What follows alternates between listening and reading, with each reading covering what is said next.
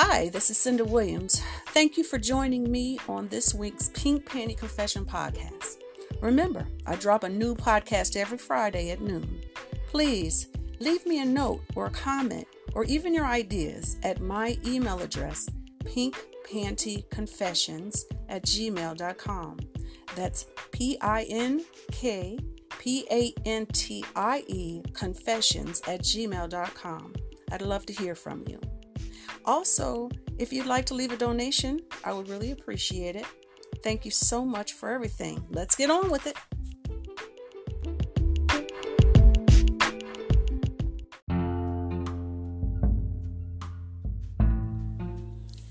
Today, I want to tackle a subject that is a little uncomfortable for most. Uh, certainly, me, a Taurus woman, I like to be right. Uh, it is with a painful heart when I have to admit I'm wrong. Um, so often I get caught up in what my own beliefs are or my own thoughts are that I don't want to admit it when I'm wrong. I typically do because I am evolved enough to know, but it's never comfortable. Uh, last week and the week before last, I made a couple of mistakes uh, on my podcast. The first was saying that my father um, was a cop in the early 70s. He became a cop in the early 70s. Actually, it was 1967. Uh, I thought it was later. And I was so embarrassed when I said the wrong thing because I truly thought that he was in the army while I was a child. I didn't realize he was released the year I was born. The other mistake I made was last week when I said that my father passed away on June 2nd. Actually, he he passed on June 1st. And I was so discombobulated. I was really overwhelmed with everything that had happened. But I thought, you know, that's information that's public and I don't want it to go without being corrected. So, for the record, my dad passed on June 1st, and he started in the Chicago Police Department in 1967. Now, why does that make us so uncomfortable to admit when we're wrong? Well, I'm going to read a couple of statements from two very important people who admitted they were wrong in recent days. The first one is from Roger Goodell, and the second is from Bishop Farr of the United Methodist Church.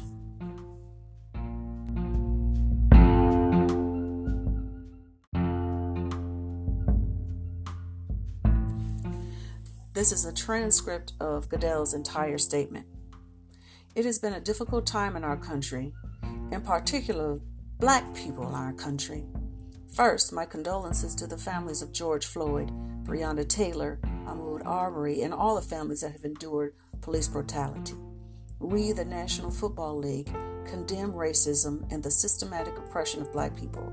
We, the National Football League, admit we were wrong for not listening to NFL players earlier and encourage all to speak out and peacefully protest. We, the National Football League, believe Black Lives Matter. I personally protest with you and want to be a part of a much needed change of this country. Without black players, there will be no National Football League, and the protests around the country are emblematic of the centuries of silence, inequality, and oppression of black players, coaches, fans, and staff. We are listening. I am listening, and I will be reaching out to players who have raised their voices and others on how we can move forward together for a better and more united NFL family. The second transcript is from a Bishop Farr of United Methodist Church. He says, I am outraged. I hesitated posting what I really wanted to say yesterday because my blood was boiling.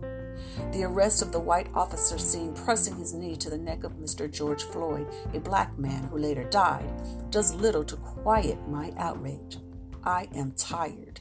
I am tired of the senseless killing of black people.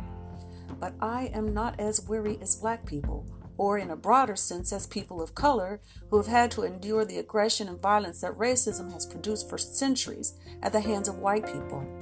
I'm not as weary as my black brothers and sisters because I do not have breath in my lungs. I have the ability to run down the street without concerns of being assaulted.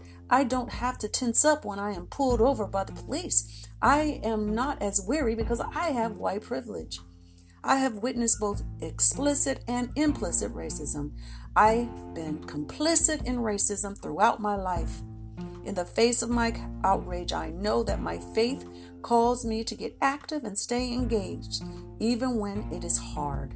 If the conversation around Black Lives Matter and the news reporting creates a, a sense of discomfort, tension, and or uneasiness in you, I invite you to spend some time talking to Jesus about why it bothers you. Ask the Holy Spirit to guide your heart to a place of conviction so that we might create God's kingdom on earth where all people, regardless of their color, ethnicity, religion, identity, or sexuality, might flourish. It is not the job of black people to explain the structures of white supremacy, white privilege, racism, police brutality, or any of the other byproducts that advances the white standard as the normative view. This is white people's work, and our need to engage in this work is urgent. Lives depend on it.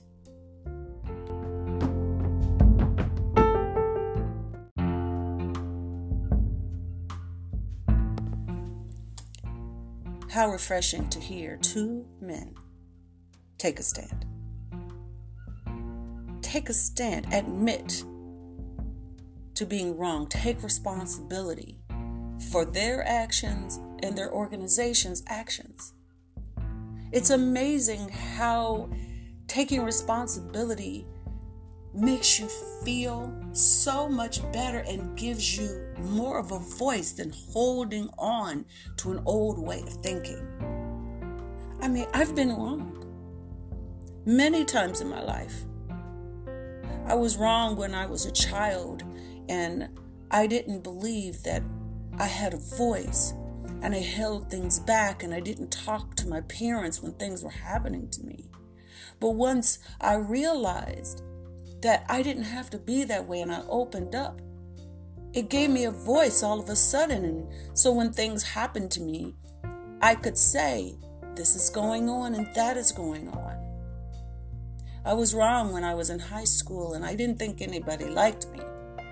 I was wrong. I judged them harshly because they didn't look like me. I grew up with an all black school and and they were my friends. And then all of a sudden, here I was in this place, in this small town where no one looked like me, or very few people did. And I didn't think that they would like me because I was different from them. I put that on them. And surely there were some people like that, but not everyone. I was wrong.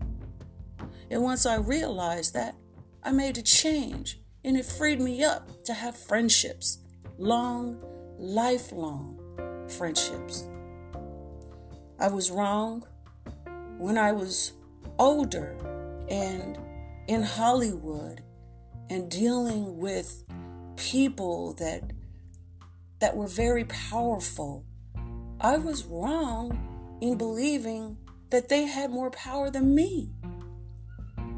And when certain things happened, allowing myself to be a victim instead of having a voice. I was really wrong when dealing with the church because I grew up in this church and I was very disheartened by the hypocrisy that I saw. So I became very judgmental against judgmental people. Two wrongs don't make a right. I was wrong. And now, because I recognize these different things, I can change and grow and evolve. It is time for people in this country and all over the world to take responsibility. It's time to admit that you're wrong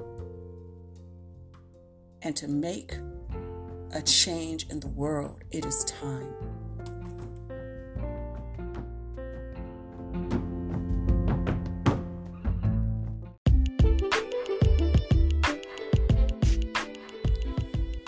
Well, that is all for today. I hope you all have a wonderful week. That's a wrap. God bless.